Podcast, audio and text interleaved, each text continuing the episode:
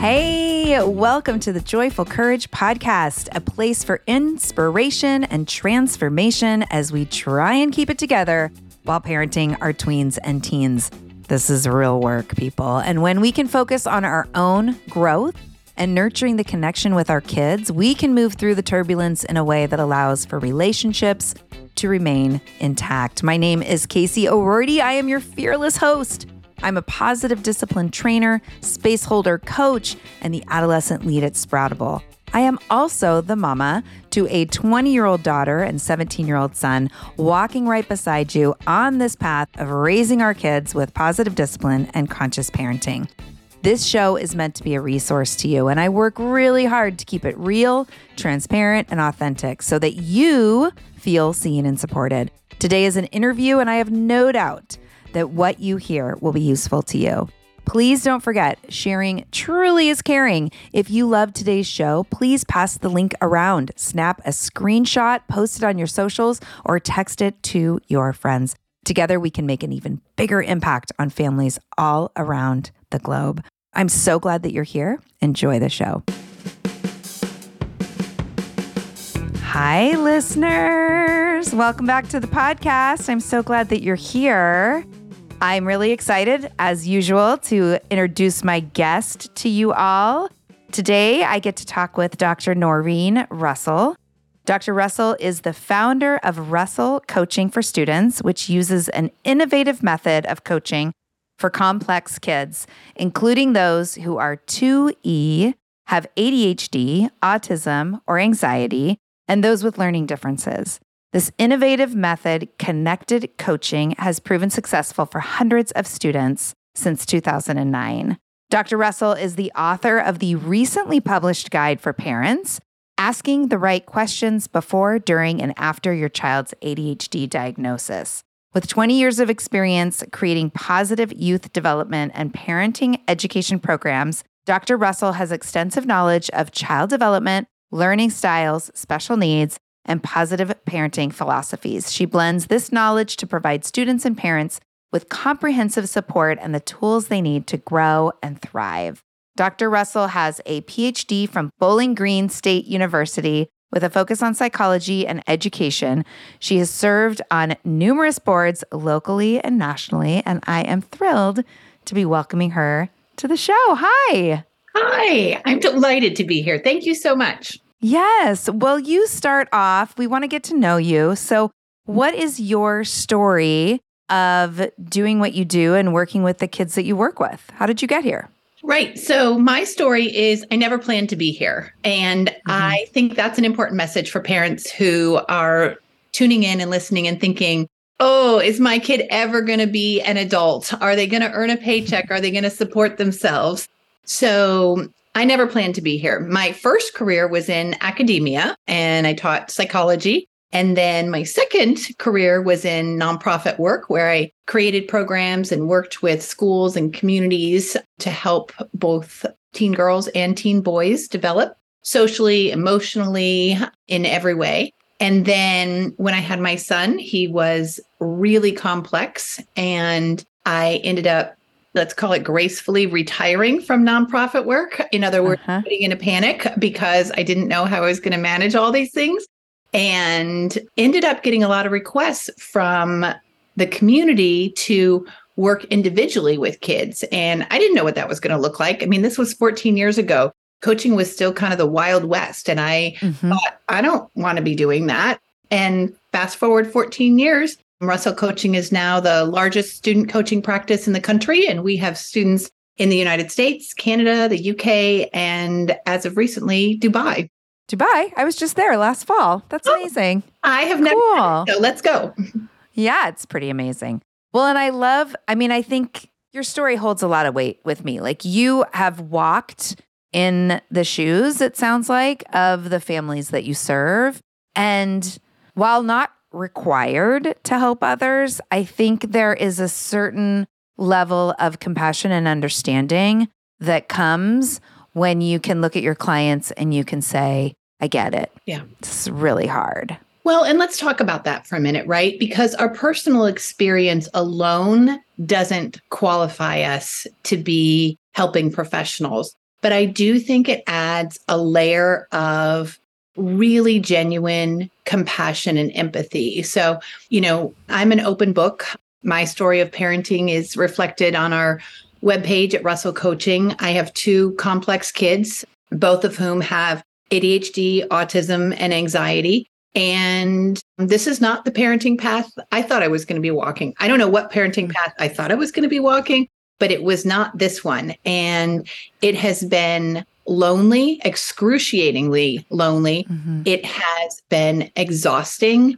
And it has also taught me more about love and joy than any other experience in my life. So, yeah, I think what we know and what we bring from formal education is vitally important.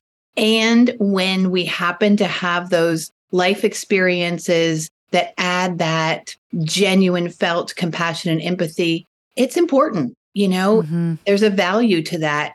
Parents like knowing that you get it. And I think for parents at my practice, they've been so many places where people don't get it, right? They don't yeah. get it. They understand it from an academic point of view, or they've been told they understand it, but they don't really get it. And so yeah. when parents come to Russell coaching for them to feel like, oh, this is home. Yeah. Well, and there's navigating the challenges, right? There's what we know is useful as far as tools and strategies. And then, as we were talking before I hit record, and then there's the being with mm-hmm. the experience, the kid that you have in front of you. And that I think is sometimes more difficult. Letting go, I know in my experience, has been more of a mental health experience with my oldest than a learning, like a neurotypical neuro. Uh, what is the right word that I'm looking for? Words, like they're so difficult, right? So let's yeah. use the term, you know, atypical or neurologically atypical, but, you know, everyone's got their favorite word. Right, right. Okay. So anyway, my experience of letting go of this narrative, letting go of the vision, right? And even having to grieve a little bit around what I wasn't going to get to experience as a mom because of, you know, one of my kids' mental health challenges. She's doing great now. You know, that was a real thing. And that self doubt and that loneliness, like you mentioned, it's really real. Yeah. It's really real. And I wanted to bring that up because I'm thinking about the people that are that get to listen to us today. And I really want you, listener, to hear both Dr. Russell and I saying, like, we get this, you know, we get this from an emotional place, as well as that fear and worry of what is the future for this child.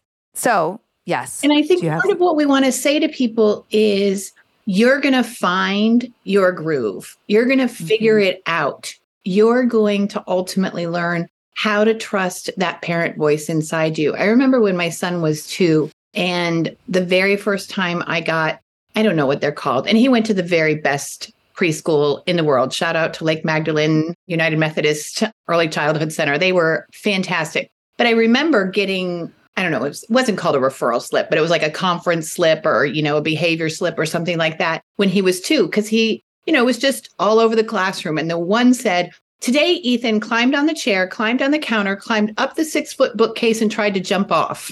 And I remember sitting in my car, you know, with a two year old and a six month old going, but I never got in trouble at school. I never got in trouble at school. And what a mm-hmm. ridiculous way to frame that, right? My two year old wasn't getting in trouble at school.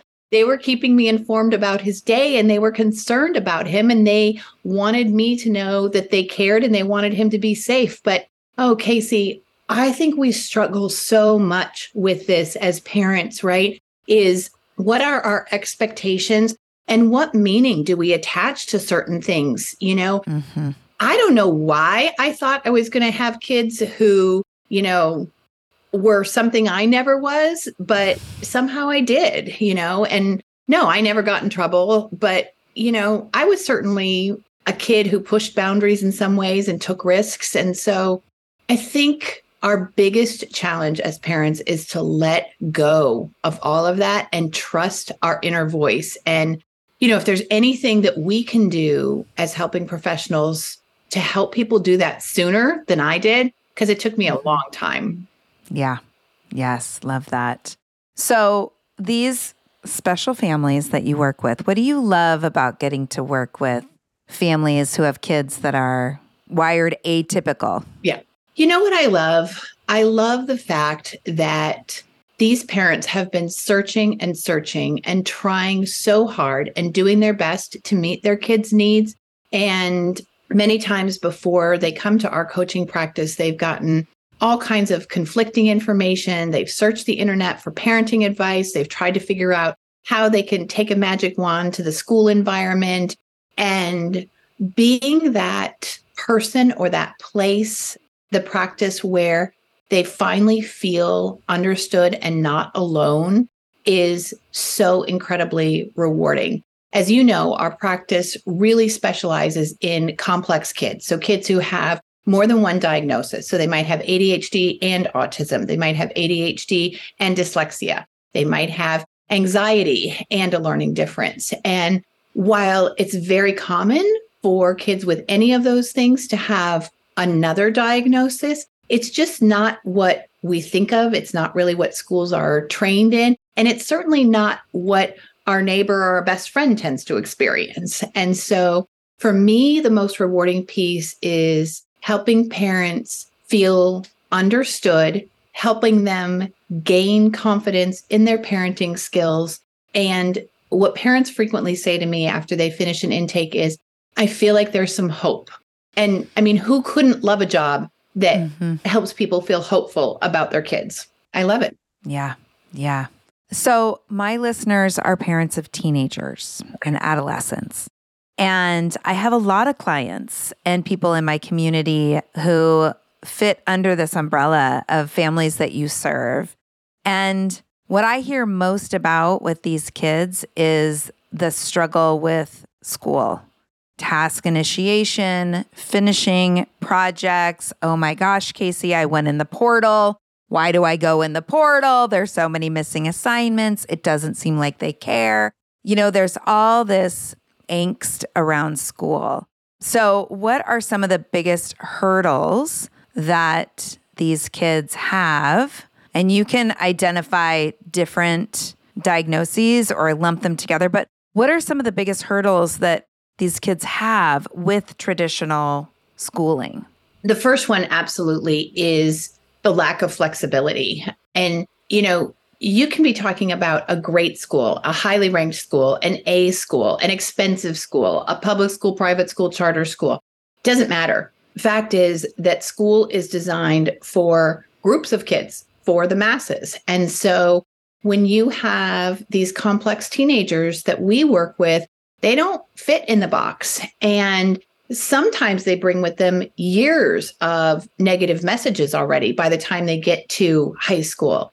And so the very fact that there is not flexibility within the school system, primarily because it's just a large bureaucratic system, I think is the biggest problem. I really do, because it creates this rub, right? Like you know, as a parent, that your child is capable of learning, you know that they started off at school wanting to learn. And yet, most schools, many schools are not a good fit for them. And the schools can't really be more flexible, you know? And especially right now, there's a lack of resources, there is burnout. But even before COVID, let's be honest, let's call a spade a spade. There was not flexibility in schools. And that I think is a huge problem. The second hurdle is that I don't think that many people in schools have enough training about things like ADHD, autism, and learning differences.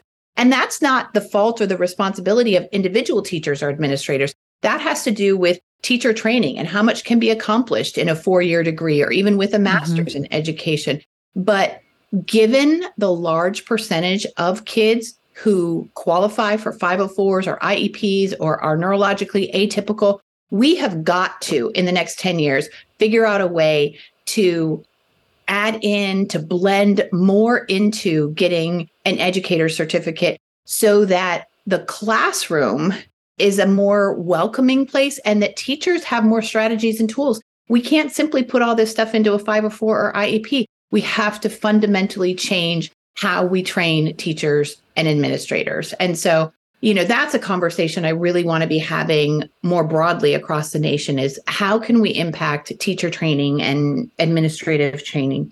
And then, you know, I would say the third biggest hurdle is the lack of resources, right? And so you can have a great 504 or IEP, but if it's testing season or, you know, two or three people are out on leave and there are permanent subs or whatever the situation is, schools are struggling with not having enough resources. And so, you know, maybe your kid is supposed to get 60 minutes a week with the school counselor, or maybe they're supposed to get, you know, some individual testing. But if the resources aren't there, sometimes that doesn't happen. And so, you know, I think we have to, in some way, as parents and as educators join together to figure out how do we advocate for systemic level change. Yeah, I want my kid to be successful. I want my kid to have the IEP that suits them. I want my kid to have a school where they're successful, but we have to look at the bigger picture when it comes to education because oh man, be a revolution. Oh yeah. Warmer, sunnier days are calling. Thank God. Spring into summer is my favorite time of year. After turning 50 last September, I've been really working on my physical health and well being and can honestly say that I am feeling better in my body than I have felt in a very long time. Yes, credit goes to movement and working out, but even more credit goes to how I'm feeding my body. That's why I love Factor. I fuel up with Factor's no prep, no mess meals 35 different meal choices and more than 60 add ons to choose from every week, I always have a new flavor to explore. It's amazing. You can crush your wellness goals this May, keep time in the kitchen to a minimum, and enjoy effortless support for the lifestyle you want to be living with dietitian approved meals and ingredients you can trust from Factor. Head over to factormeals.com slash joyful50 and use the code joyful50 to get 50% off your first first box plus 20% off your next month. That's code joyful50 at factormeals.com slash joyful50. Again, that's 50% off your first box plus 20% off your next month while your subscription is active. Yes, yes, yes. Join me. Join me in the health revolution and feel really good this summer. Hey, friends, as a podcast listener myself, I always get so excited to share when I find a new show that I think is super useful. So, today I want to tell you about Understood Explains. This is a podcast that tackles one important topic per season. And this season is all about navigating individualized education plans and is hosted by teacher and special education expert Juliana Urtubey. Getting the support our kids need in school can feel tricky, and we aren't always sure what it is that they need. When I listened to the episode titled, Does My Child Need an IEP? it offered up so much useful information that I could really see supporting parents who are in this consideration. The host is so knowledgeable and really breaks down the content in a way that helps listener go from completely overwhelmed to actually starting to feel empowered. Other episodes in the series highlight the difference between IEPs and 504 plans, as well as a whole episode that busts common myths about special education. To listen to Understood Explains, search for Understood Explains wherever you listen to podcasts. That's Understood Explains. So check it out. You won't be sorry.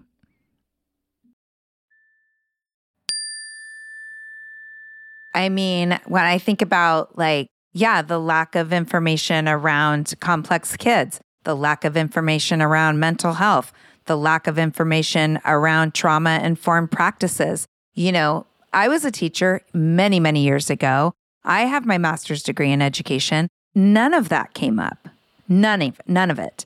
And so, yes, you know, shout out to teachers that are showing up every day and doing the best they can. I know we both are, you know, celebrating and appreciating them. And yeah, when there's one psych for however many kids or one counselor for however many kids, it's not enough. I also really appreciated what you said about that negative messaging by the time our kids get to high school, they know they don't fit. They know they learn differently. They know that the adults are, you know, metaphorically or literally rolling their eyes and exasperated with, you know, by the needs that they have. And you can't have a sense of belonging and feel like you fit in a space when that is what exists. What are some things that parents can be doing to help? I mean, there's no perfect answer to this, right? But what are some things that you can offer to parents that can support their kids in creating or starting to create a new narrative about themselves as learners and as members of the school community? Yeah. Casey, that's such a great question. And it's such an important one, right? What I hear all the time from students or from parents that are paraphrasing their students is, well, that teacher just hates me. That teacher doesn't like me, right? And already in ninth, 10th grade, there's this self protectiveness of, well, I'm not going to try. I'm not going to let that person in. I'm going to immediately be on the defense because I've gotten all of this negative feedback. So, what do we do as parents, right? First and foremost, we have to say every day, many times a day, you are who you are supposed to be. You are vitally important to this world with your talents and your gifts, right? Mm. And we have to say it over and over and over again because that's not yet what our teenagers believe. And we're not going to get them to believe it by us saying it. They have to come to own that, them, their own selves in those teenage years. But we have to be part of that inner voice. I remember with my son, who struggles tremendously with math, even though he's so highly intelligent and he was beating himself up about math. I mean, this was like sixth grade math, right? Like, who gives a you know crap about sixth grade math, right? I mean, sixth grade math teachers, sure, but and I looked at him and I said, Ethan, my love, the thing is, the impact you're going to make in the world is not going to be from your math skills. The mm-hmm. impact you're going to make in the world is going to be about your heart and your mind and the way you care about people and the way you think about things and the way you connect. And so, do we have to get through math? Yeah, we have to get through math, but you don't have to worry about being a math expert or being good at math or anything. It is okay to say, we're going to survive math. In fact, he just finished eighth grade math. And I said, okay, buddy, two more years. We have two more years of math and, you know, maybe a course or two in college, but you are so close, right? And mm-hmm. so, one is parents tell your kids, you are who you're supposed to be and you are a gift to this world, right? Mm. I think it's so important to say, you know, we all as human beings have our strengths. And what's most important to me during these middle school, high school, college years is that you figure out what it is you're good at, right? It doesn't matter what you're not good at. My goodness, we're all not good at certain things, right? Doesn't matter. It doesn't matter. That's why the whole business industry 20 years ago had a revolution about strengths based training. And so mm-hmm. we want to be messaging that to our teenagers, especially figure out what you're good at. Not even necessarily what do you love, right? But what are you good at? And then, you know, we have to also just continuously say to every kid, but especially to our atypical complex kids, I love you. I mm. love you. You are amazing and you are doing a great job. I felt really overwhelmed when my kids, you know, got to the stage where they were teenagers. And, you know, my son, as many, you know, complex kids and kids with autism do, had a really rough time starting puberty. And I say to him every night, after sometimes I've screamed all day, let's be honest, let's be real, Casey. I'll say, You are doing a great job being 14. And it is really hard and I wouldn't go back to being 14. And you are managing it really well. So mm-hmm. no matter what the day brought, you are doing a great job and I love you. Mm, I appreciate that. It reminds me of a tool that we have in positive discipline called empowering encouragement. Mm-hmm. That's the technical term. And basically, it is naming strengths mm-hmm. and providing evidence, right? I mean, because I think all kids have a pretty good bullshit radar. Mm-hmm. And, you know, most of us Gen X parents, you know, a lot of us suffer from the need for external validation because we were the generation of like, you're so special, you're so great, right? And so, empowering encouragement, like you said, we get to be a part of their inner voice development. And what I love is naming a strength and saying, I see, like, you don't like math and you are going to endure. You're going to get to the end of this year. It's going to take a lot of perseverance and resilience. And I've seen you, you know, last year, you made it through seventh grade math. You had to use persistence and mm-hmm. resilience and perseverance, and it's already inside of you. So I love the idea of, you know, especially in contrast to the negative messaging, being able to really declare and speak the strength that you see in your complex kiddos and all your kiddos can be such a powerful opportunity for them to realize, like, oh, yeah, I did do that. I can do this. Yeah. Yeah. Yeah. Well, and let's talk too about the damage we do when we deny their reality, right? So you've already mentioned the damage we do when our narrative is negative. You just aren't trying hard enough in math. If you took mm. better notes in math, you wouldn't fail the test. If you tried harder, right? All those things. But you know, just as damaging is when we deny their reality that math really is hard and I really am doing my best and I really do hate math. We can start from a place of empathy in that conversation, right? Math is really hard for you. Math yeah. is hard for you. It really is. Yeah. I see you struggling. I see you. I see that. And I see you putting in the time and the energy and doing the best you can do. Mm-hmm. And I'm here to be, you know, your partner in this, to be your parent, to be your partner, to be your cheerleader. But when we simply say to kids, oh, math isn't hard, or you could get that yeah. done in 30 minutes, or you know what, it's not that complicated, or you know, your teacher wouldn't be assigning it to you if she thought it was too difficult, right? Like can we just for a moment stop denying that these are genuine, real feelings that our teenagers have? And the minute we deny their reality, that's when we break our connection with them. And that is the single worst thing we can do. Yeah. Well, and I love holding them as doing the best they can with the tools they have in the moment. Mm-hmm. I'm thinking about a particular client who has a sophomore who's struggling in math. And, you know, her experience, because there's also the piece you know, I don't have ADHD. I don't know what it feels like to be inside of that brain. And from the outside looking in, the solution seems simple just sit down and do it, right? just sit down and do it, right? Just sit down and do it. And, you know, talking to you and having talked to lots of other people and knowing like it's not that simple. No, it's no. not that simple. So, how do we scaffold? You know, or actually, before I go there, you talked about, you know, the hurdles of that schools, there's a lack of flexibility. So bringing that into the home, right? If it's, I mean, systemic change for schools, yes, please, which I think means, hey, guess what?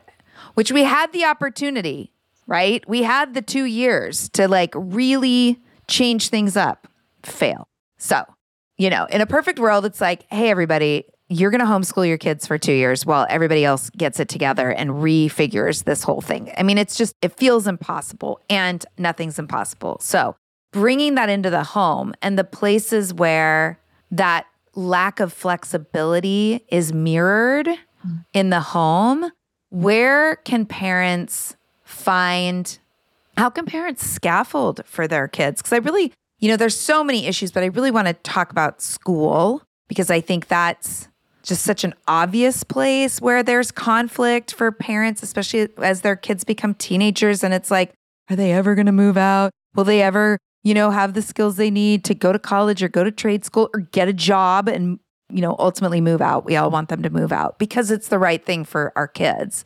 Where are the places that you see families scaffolding things in a way that's really useful for complex kids?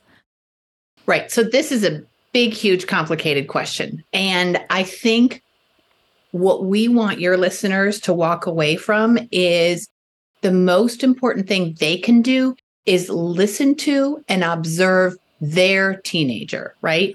Because the beauty of the home environment is we can be as individualized as we need to be. School can't do that. Even when you have an IEP, school can't do that. But at mm-hmm. home, if we know that our kid is great at starting tasks, but terrible at finishing tasks, we can give them the freedom and the autonomy, not give them, but, you know, stay out of their business and let them get started on things, knowing that maybe they're going to need some help wrapping things up. Or we have the kid who's the opposite, you know, the kid who can't get started, but if they get started, they can finish, right? I think there's a great book, and it's a classic at this point Smart But Scattered for Teens. If you take a look at that book and you take a look at how they map out 11 different executive functioning skills, and what I love about the book is it gives you this just informal assessment of what are your kids' strengths and weaknesses, and what are your own strengths and weaknesses when it comes to executive functioning. Then you can figure out where can I you know, stay out of my kids' business and let them go for it versus where am I going to need to wait and watch and see, you know, when does the paralysis of anxiety set in? Not feelings of anxiety, right? But like true paralysis from anxiety. And so I think in the home environment, what's so important is don't jump in, watch and wait, right? Mm-hmm. Don't assume that your kid is going to need help with this or start to have an anxiety attack when they have an AP project or they have a research paper or whatever it is, right? Manage your own stuff, which I mean, is that not like the all period? Right. yeah. Like, manage your own stuff, right? Take that somewhere else, take it on a walk, scoop up your cat and talk to the cat about it. Do not give that over to your teenager. And then see exactly where their skill set is. And so then I think the conversation becomes something like, I know you're really great at starting these projects.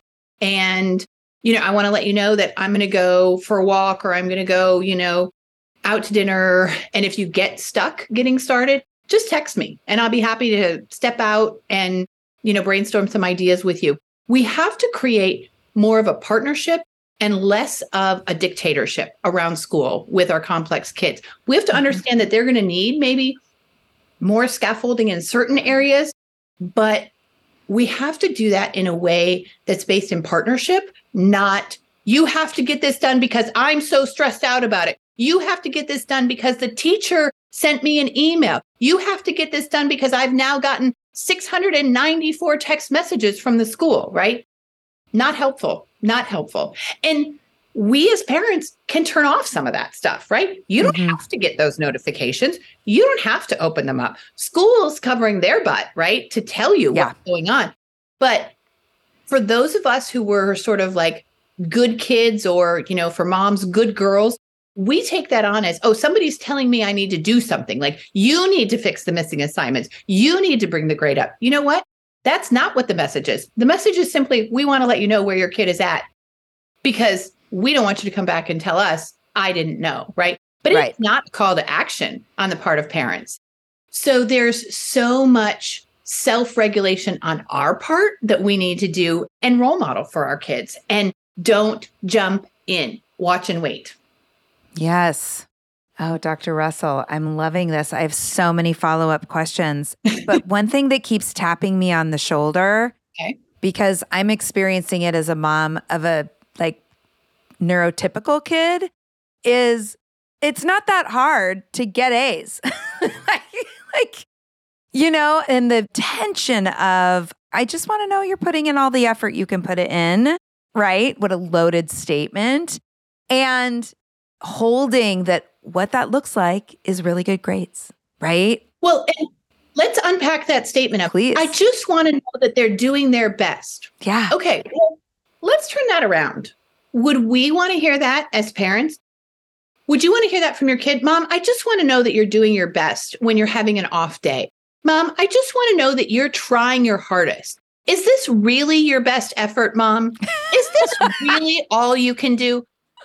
Unstated because it doesn't seem like it. It seems like you're doing kind of a bad job, right? Oh my gosh. I'm just having this visual of my kid. He would love to be able to say when I'm in a moment, Are you doing your best, mom?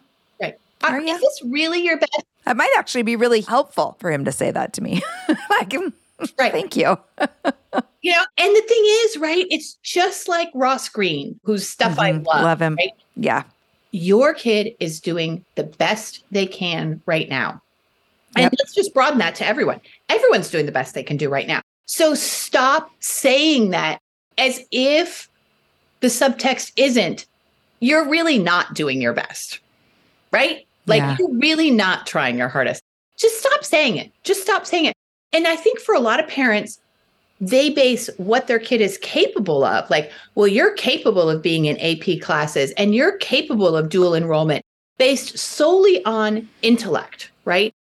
There are so many other things that go into life success besides intellect, right? It's executive functioning skills, it's self regulation, it's managing stress and anxiety, it's social and emotional skills. So, could we stop, please, sending the message to our kids?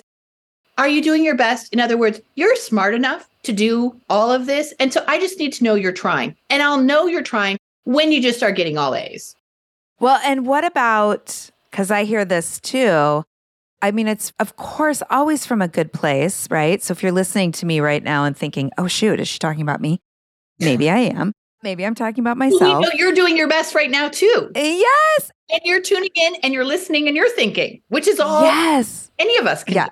But that tendency to go to that place of, well, they just don't care.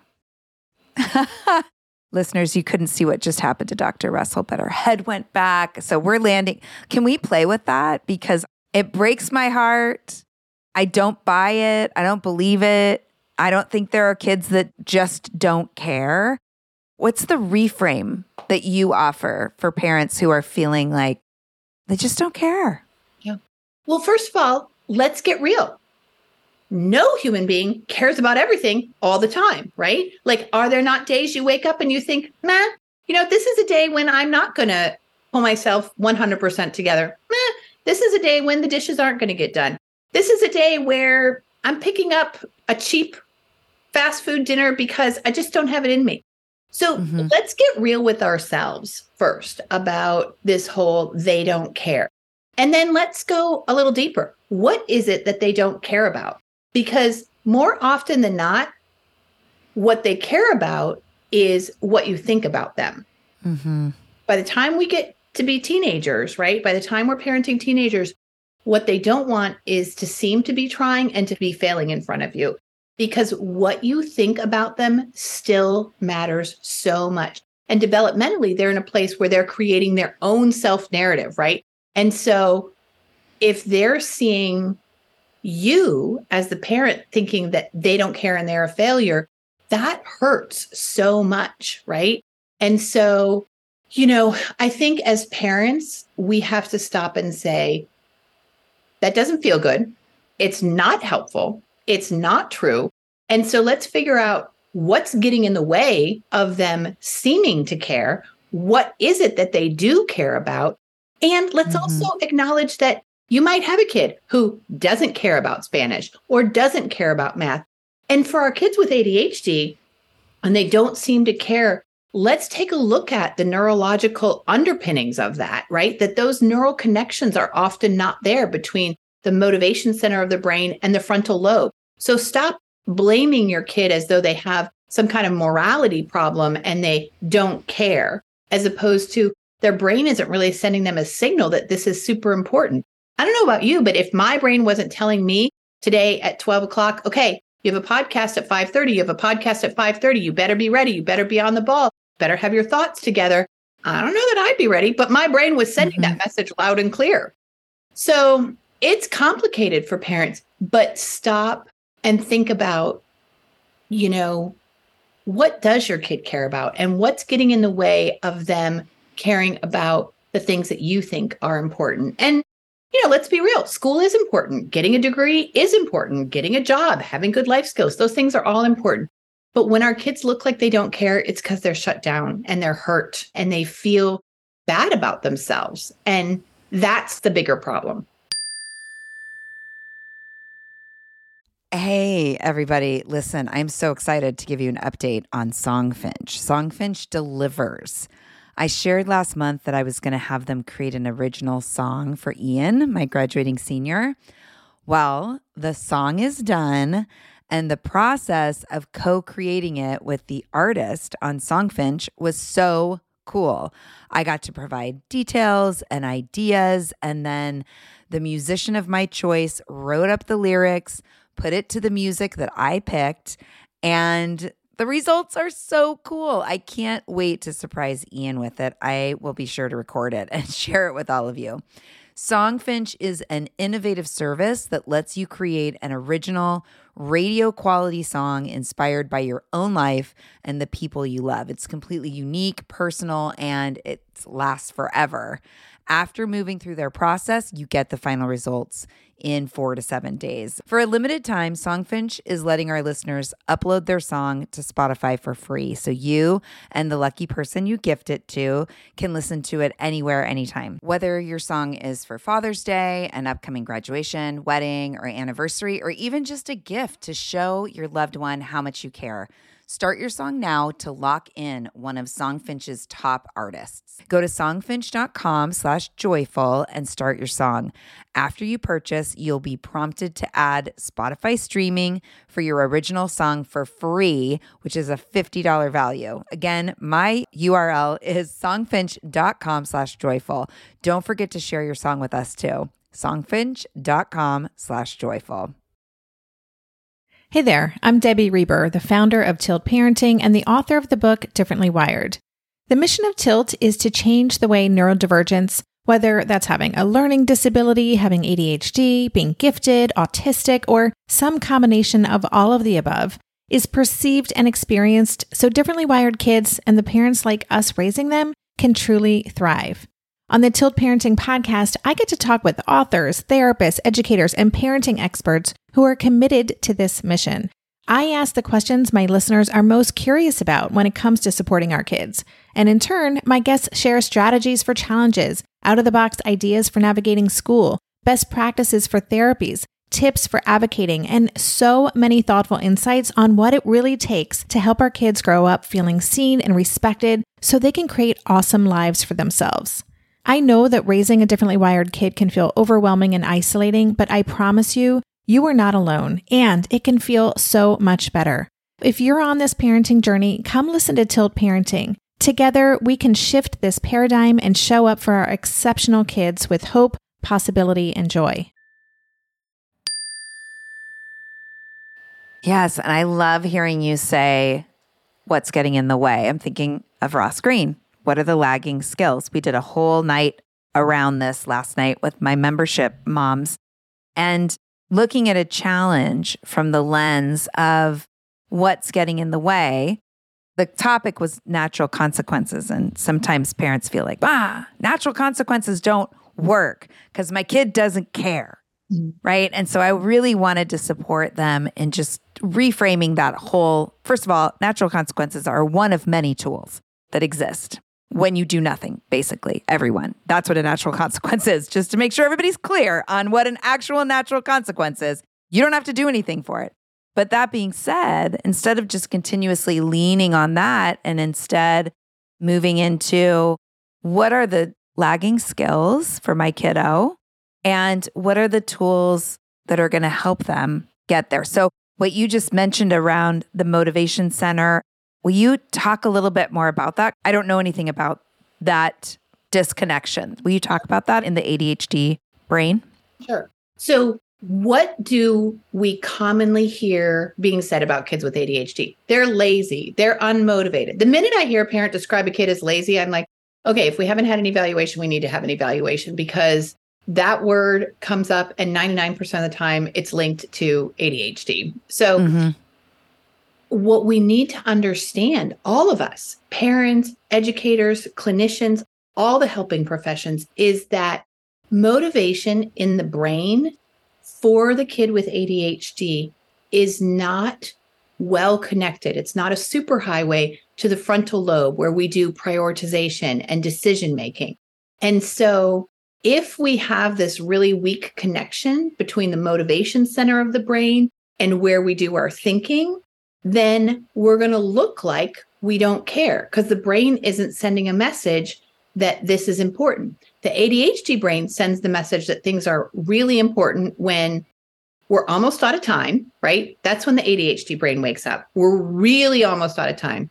Or there's going to be some horrible, horrible consequence. Or there's going to be some great, huge, tantalizing new reward that comes. The ADHD brain is not great at motivation for everyday, usual, typical tasks. So I'm going to pause you really quick. Because as I heard you say, you know, up against time, up against a consequence, up against a reward, I can feel this inner like, ah. And so I'm wondering, is that the experience of these kids? It's like, oh, now motivation's kicked in, but there's this extra experience of stress. Well, you know what's interesting is in my experience, and I think in the literature, there are a lot of teens who become young adults and adults who kind of get hooked on that adrenaline rush of the last minute. Like they don't really panic until it's the last minute. Okay. And then at the last minute, the brain kicks in and it's like all systems go. And, you know, for me, that would create so much anxiety. You know, I was the kid who needed to get my stuff done early because otherwise I would fret about it.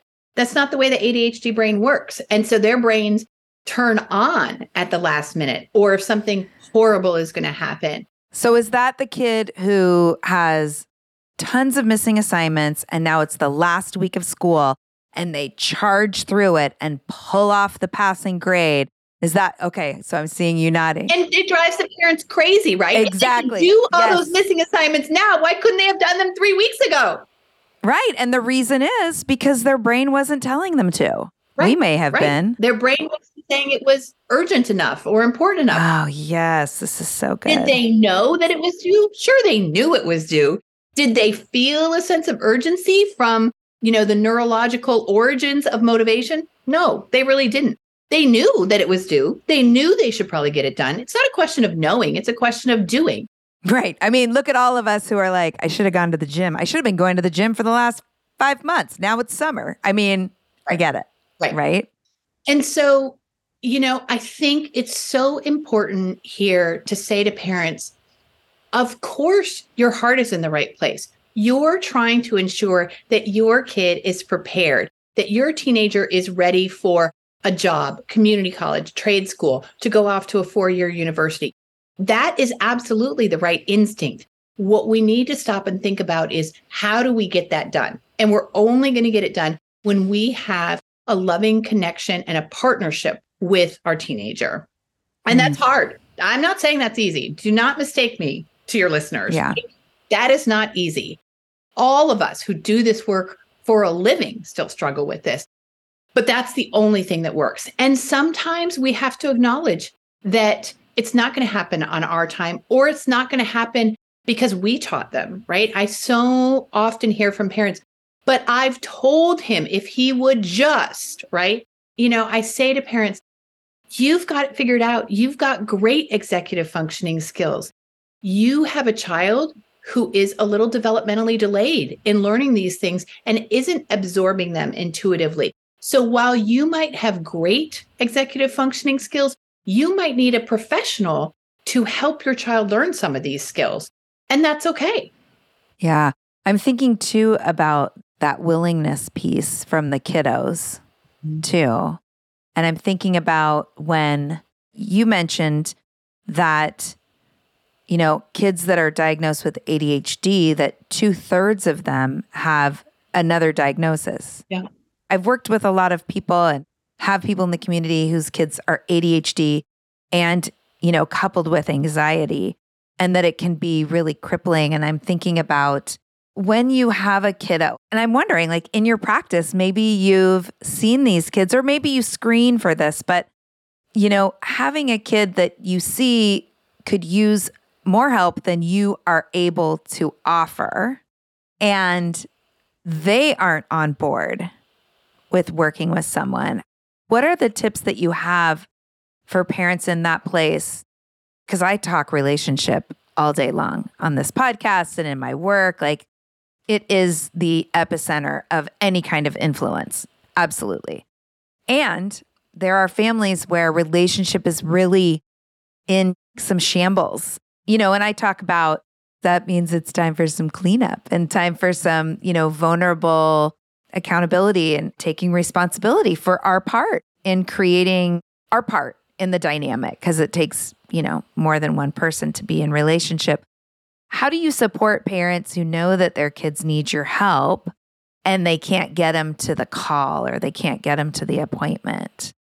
Right. I know that's a hard question. Yeah. Or maybe not. Two quick things I would say is if I have a call with a parent and they're considering coaching, you know, we know that coaching has to have some willingness. You know, you can't check someone into a coaching facility, right? There's no like 72 hour coaching hold or anything, you know? Mhm. So the teenager has to be open to that experience. These are the words that I say to parents to use.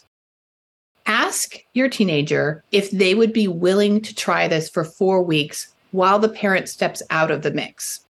And I think that creates a certain amount of willingness from the teenager because usually they want their parent out of the mix, right?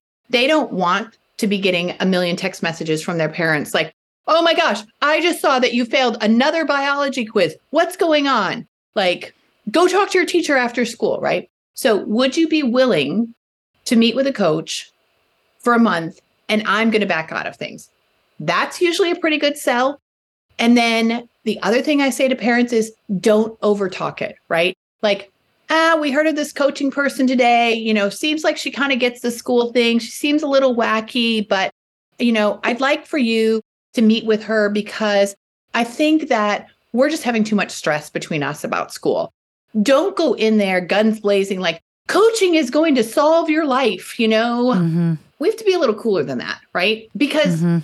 they know there's no easy solution to Yeah. the position of, you know, okay, it's the end of spring semester and I have D's and F's, right? Like, let's call a spade a spade, but open up kind of a safe place for them to say, yes, I'd be willing to try, but don't come down heavy on this is the solution and you're going to be great. Because again, generally our teens who've gotten to this place, they don't feel so great about themselves. They don't necessarily feel safe to take these risks Yeah. we have to gently invite, right? And then step back. hmm Yeah.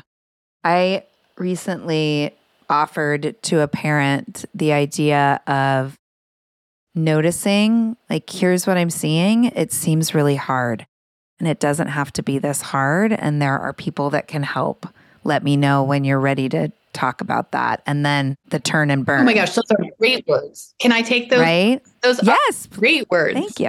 Yay. That's very validating. I'm noticing. Yeah. Yeah, because that willingness piece is really real. And it is, I mean, such a lesson in endurance and stamina as parents to wait for the willingness to arrive. Mhm. Right. And by waiting, it's not doing nothing, but it's like I told these particular parents, like, just keep noticing. Just keep noticing, keeping that like life doesn't have to be this hard. There are resources that I would love to explore with you when you're ready. Yeah. Right. So, those of you that are listening that are like, yes, but, you know, just know, I think that our kids want to feel good. They want to have a good life. They want to be able to imagine a future of their design. And the day to day is hard, Yeah. right? Right. The day to day is hard. Oh my gosh. I actually barely even look at my outline. I've so enjoyed this. I have a million other things to ask you, so we'll have to do a part two. That'd be great. But as we wrap it up, what do you wish parents knew about complex teens? Anything that we've left out? This is mostly what I want to say. Like, it's okay. It's okay now, and it's going to be okay. You're doing a great job.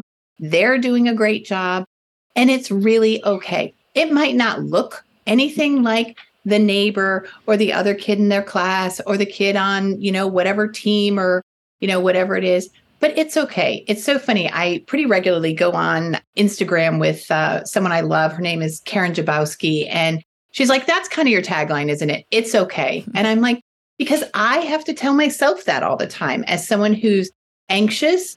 I have to say to myself, it's okay all the time because I worry all the time.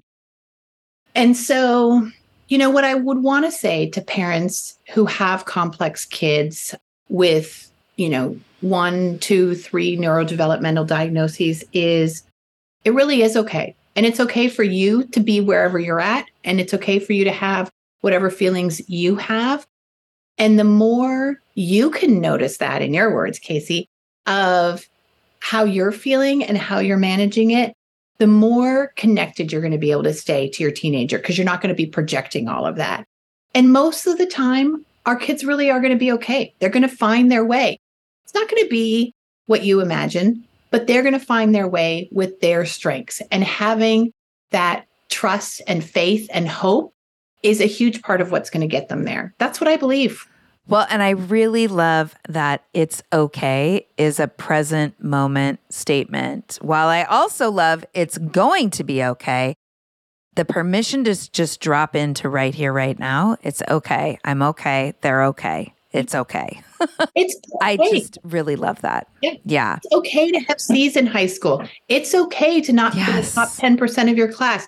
It's okay to not be in three clubs. It's okay to not have a four year course of increasingly, you know, deep leadership roles in the key club. It's okay. You know what? Yeah. It's Yeah. really okay. They're going to Yes. do a great job in life. Mm, It's okay. Yeah. it's okay. Well, on that note, my final question, which I always ask my guests, is what does Oh. joyful courage? I think we have to access joyful courage to be with your tagline, right? It's okay. What does it mean to you? I was so hoping we were going to run out of time before you asked me that because I don't have a good answer, right? I don't have a good answer. But I think it comes down to I don't I don't know, okay? But it's like having the faith to do the hard things and having faith that it's okay now and it's going to be okay in the future, you know? So like Yeah. Joyful courage is not like I worked for so long to try to be brave, right? Like, oh, let's just endure this. Let's be brave. Brave doesn't mean not being afraid, it just means doing things anyway. But you know, joyful courage is kind of the let's be brave and trust, you know, and Mhm. enjoy this moment. Is it great for me as a mom to have a 13 and a 14 year old, both of whom are really complex and sometimes hard to connect with? I can't say that it's a dream come true, but courage is like being in that moment where it is okay that day. You know, Mhm. it's like, no, it doesn't have to be great all the time. And it's not going to be great all the time. But joyful courage is acknowledging this is the moment of today where it is great. It's so funny you didn't want to answer that question I because I loved that answer. And I will say, Dr. Russell, this whole conversation, and you know, we're on Zoom listeners, and I'm looking at her and talking to her, and you just really, to me, embody like your life work, your personal work, what you're showing up for parents and families with is joyful courage. And so it's just been such a dream to get to talk to you. I'm really grateful for everything you've brought to this conversation. Please tell people where they can find you and follow your work and get your guide. Yeah, absolutely. Thank you for a moment to do that. I really appreciate it. Of course. So, Russell Coaching, we work with elementary school through college age students, providing academic coaching, ADHD coaching, life coaching. So, if your life as a parent has turned into being the school secretary for missed homework assignments and bad grades, that's when you call us. That's what we're good for. Is Mm. let us help your student develop the skills that they need so that you can be their parent. Only you can be their parent. Only you can be their mom or dad we can come along and teach executive functioning skills, study skills, learning strategies, coping skills. You go love them and be their mom or dad. So we are at russellcoaching.com. We are currently registering for our summer programs. During the summer, we work on building these basic skills, and we also help kids who are repeating classes or making up classes or who are on academic probation. We are also on all the social media. So, you know, Instagram, Pinterest, LinkedIn, all those things. If you, you know, go to our webpage, russellcoaching.com, which I've learned I have to say Russell has two S's and two L's, russellcoaching.com. You can click through to all of those sites and get on our mailing list and see what we're all about. But mostly what I want to say is don't hesitate, you know, to reach out for help or to learn about what coaching, my practice or another person's practice, can do for your teenager because in my experience, it's often the missing link for kids who have neurodevelopmental disorders. Lovely. Thank you so much. And listeners, all of those links will be in the show notes. Thank you for spending time with me today. Really appreciate you. Oh, it has been so great. And I would love and be honored to come back at any point. What a great conversation. Thank you.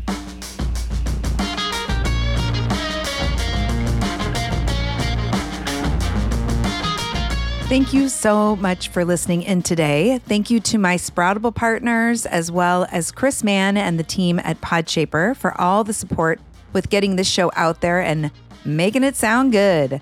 Check out our offers for parents with kids of all ages and sign up for our newsletter to stay connected at besproutable.com. Tune back in later this week for our Thursday show, and I'll be back with another interview next Monday. Peace.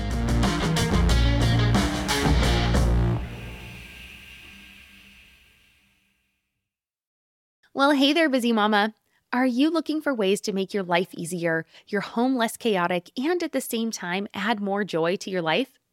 My name is Deanna Yates, and I'm the host of Wanna Be Clutter Free, a podcast all about letting go of the stuff we don't need in our lives so that we can focus on what truly matters.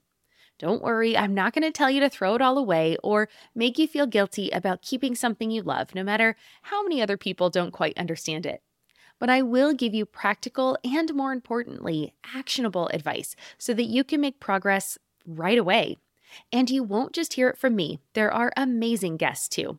It's like having your bestie in your pocket telling you it's okay to let go of the things that are not serving you and your family in a totally non judgmental way. So join me over on the podcast where we can work on progress over perfection for those of us that want to be clutter free.